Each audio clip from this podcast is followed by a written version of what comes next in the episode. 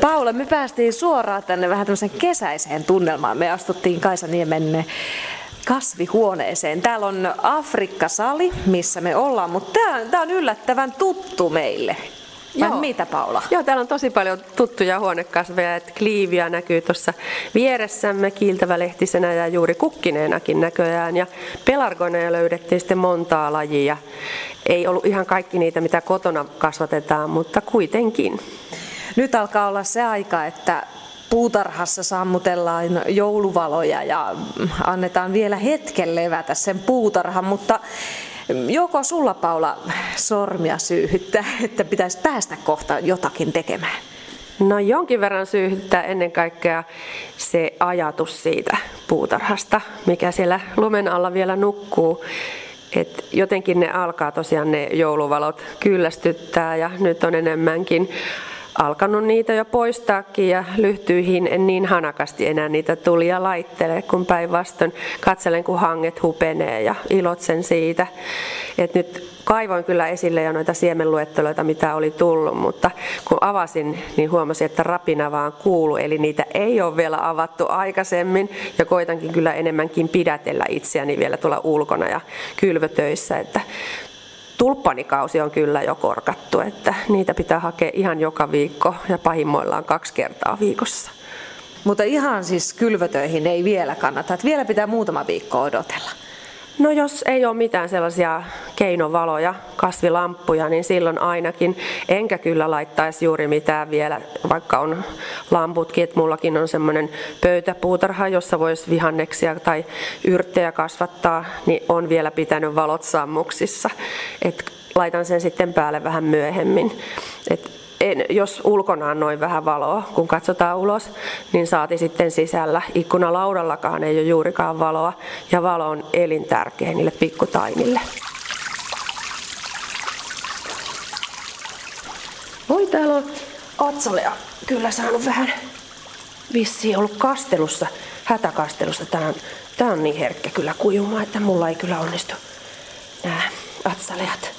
Kukatkin lähtee. Niin, näin sanotaan, että nämä on vaikea saada viihtymään, mutta täällä on sentään hirveästi nuppuja. Tää on ollut oikein, on se valuu vettä vieläkin. Joo, se on tosiaan nyt vähän painavampi, mutta näkee selvästi, että se on ollut varmaan kuiva, kun lähtee vähän, vähän noita lehtiäkin. Pitkä ikää. Tämä vaatii paljon vettä ja... Joo, viileä paikka ja paljon vettä ja jos se tosiaan pääsee kuivamaan, niin käy juuri niin kuin tässä on noita nuppujakin vähän pudonnut ja lehtiä, mutta tämä on nyt sitten hätäkasteltu, kun tämä on näin painava, niin sinne on laitettu sitten kunnolla vettä. Ja niin se onkin parempi, että sitten kastelee kokonaan tuon mullan aivan litimäräksi ja sitten taas pitää vähän taukoa useimmilla kasveilla, jos näin pääsee käymään. Täällä me ollaan todella löydetty monenlaisia huonekasveja jo, että mitäs, voiko näille huonekasveille tehdä jotain tähän aikaan? Milloin saa alkaa lannottaa ja muuta, että saa kasvit taas eloa? Kun valo lisääntyy, niin silloin katse kääntyy tosiaan huonekasveihin ja ennen kaikkea siihen, miltä ne nyt näyttää. Usein aika rähjäsiltäkin ja pölysiltä.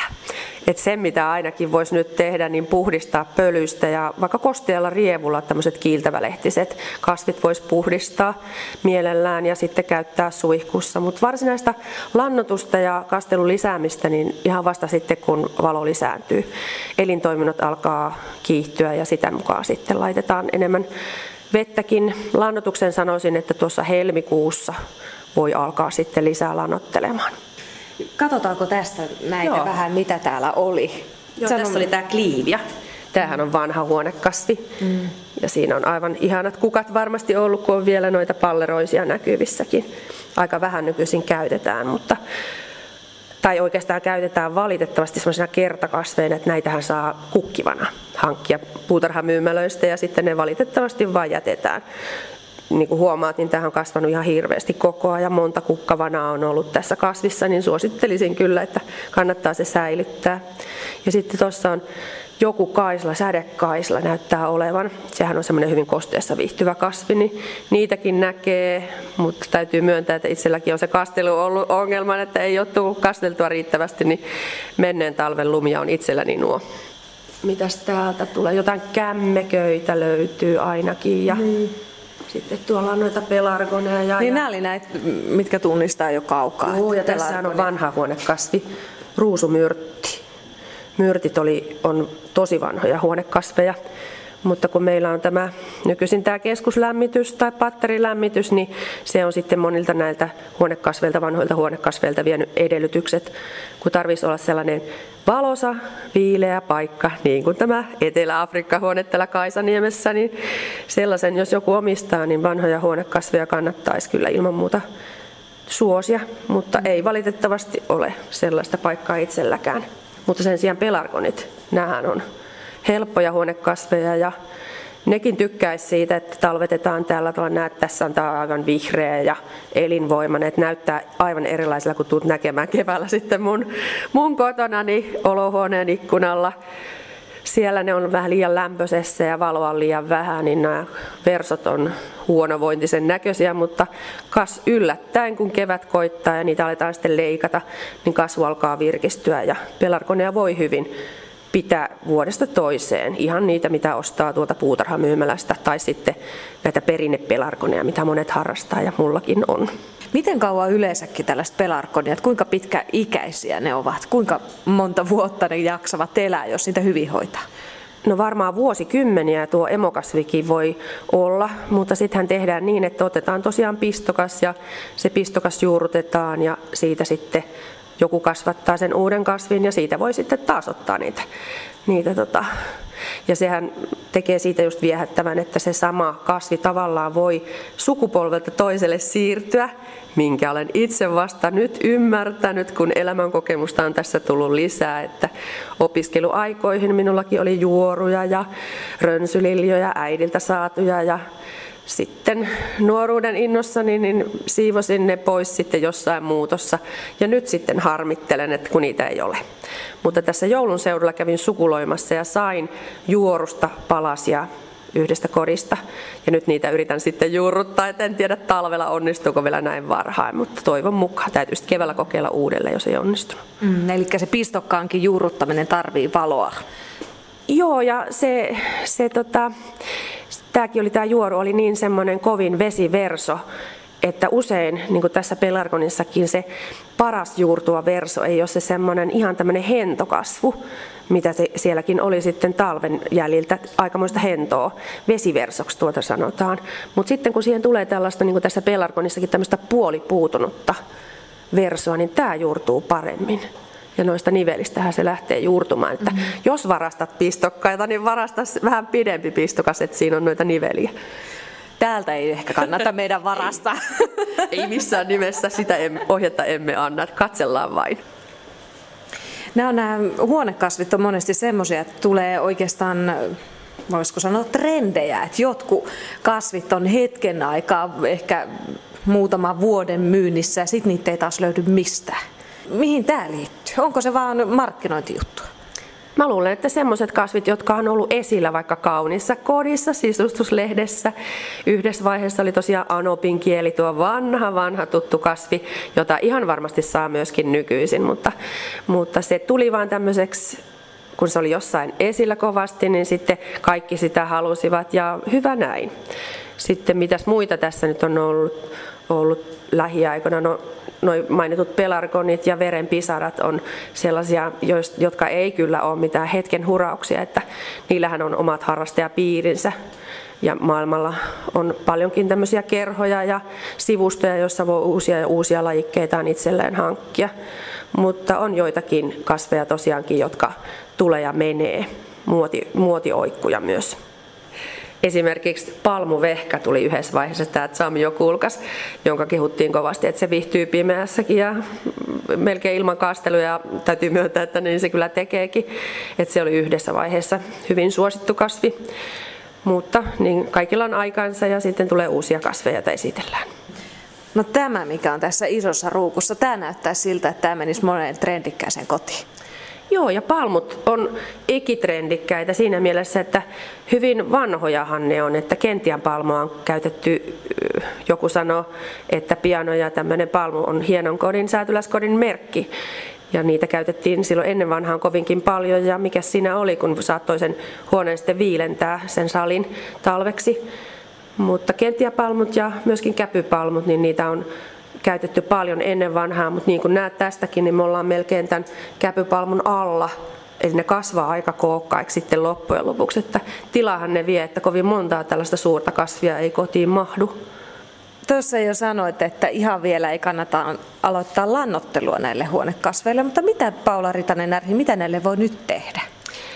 No siivouksen ja sen puhdistamisen lisäksi niin kohta alkaa sitten se aika, että voidaan ottaa niitä pistokkaita.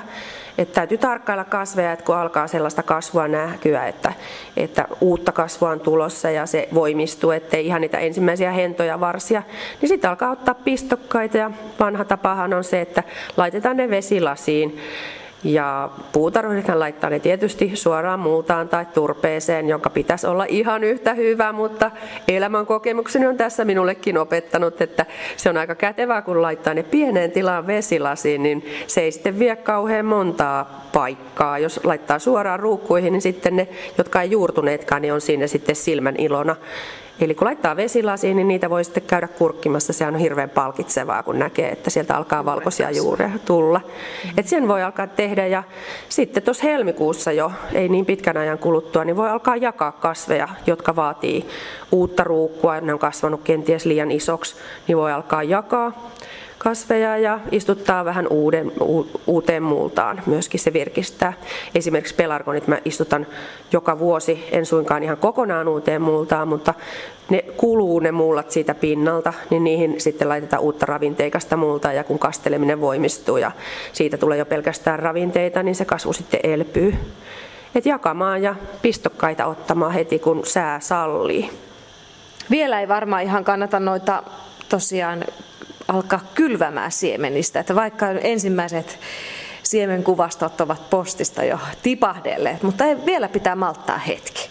Joo, ainakin voi katsella niitä kuvia ja miettiä ja harkita, koska kaikilla on rajansa, että kodissa ei välttämättä ole suurta tilaa siihen taimien kasvattamiseen, niin harkinta on varmaan ihan paikallaan, että mitä kaikkea hankkii.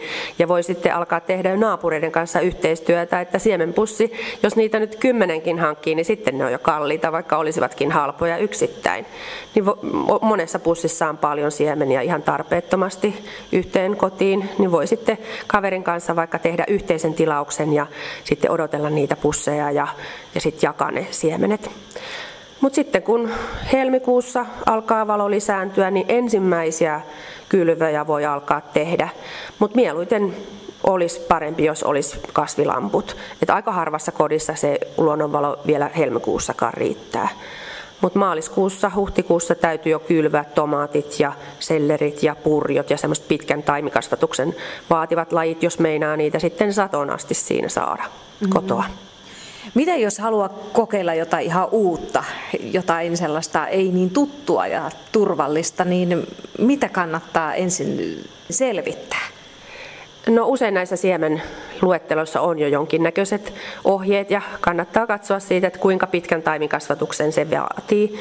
Koska jos on tosiaan puutteelliset olosuhteet, niin taimista tulee honteloita ja sitten kun ne sinne ulos istutetaan, niin se sato ei välttämättä tulekaan aikanaan. Että saattaa jäädä vaan, vaan katsomatta kukat ja sato jäädä huonoksi. Et se kannattaa ensimmäisenä katsoa. Ja sitten jos on erityisvaatimuksia, vaikkapa kylmäkäsittelyjä, niin jotkut vaatii tosiaan jotkut lajit itäkseen semmoisen kylmäkäsittelyn, niin sitten siihen pitää varata aikaa. Sen voi tehdä joko ulkona lumihangessa tai sitten sisällä jääkaapissa. Mutta sekin vaatii vähän perehtymistä. Et hyvissä siemenluettelossa on kyllä siihen ohjeet, että miten se voi jääkaapissakin tehdä. Mutta sellaiset asiat ainakin kannattaa katsoa. Ja tietysti se paikka, että onko tämä kasvi ylipäätään sellainen, että mun puutarhassani se viihtyy.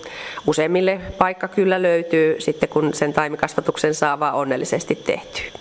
Erilaiset puutarhalehdet on ainakin täynnä tähän aikaan jo vähän puutarhasuunnitteluohjeita ja vinkkejä siihen, että miten niitä kasveja kannattaa sinne pihalle sitten kesällä sijoitella. Kyllä vaan, ja unelmointi ja suunnitteleminenhan tässä se paras vaihe se on onkin. niin, että ei se niin justiin, vaikka niistä taimista ihan tulisi sellaisia kuin mitä mä olen ajatellut, mutta se suunnitteleminen ja haaveileminen ja se kasvattaminen sinänsä on hauskaa. Että omassa puutarhassanikin on, kun on vanhempi puutarha, niin siellä on aika vähän tilaa, minne voi uusia kasveja istutella, mutta silti haaveilen niistä ja katselen kuvia ja nautin siitä, siitä puutarhaohjelmista, ulkomaisista englantilaisista puutarhoista ja muusta, totta kai ihan niin kuin muutkin. Mutta kyllä se tietty järki täytyy pitää päässä, että kaikki ei puutarhaan mahdu ja ei tämmöisestä kalliotontista saa suota oikein millään. Että, että vähän, vähän täytyy ottaa selvää niistä kasvin edellytyksistä, viihtymisedellytyksistä. No tänä keväänä me Paula sitten käydään useammankin kerran sinun puutarhassasi ja tutkitaan mitä siellä on ja tehdään tehdään näitä juttuja sieltä sinun puutarhastasi ja käsitellään monenlaisia aiheita. Minkälaisia aiheita on luvassa? No, me varmaan katsellaan näitä minun paikkoja, jotka 200-300 metrin tontille on saatu mahdutettua. On kivipolkua, maanpeitekasveja, puita, hedelmäpuita, vihannestarha, kasvihuone ja toinenkin, lasiterassi ja huvimajan ikkunat. Että kyllä siellä paikkoja on, mutta niin kuin voi kuvitella, että jos tämä kaikki on 200-300 metriä, niin mun vihannesmaalla on koko ehkä 4 metri.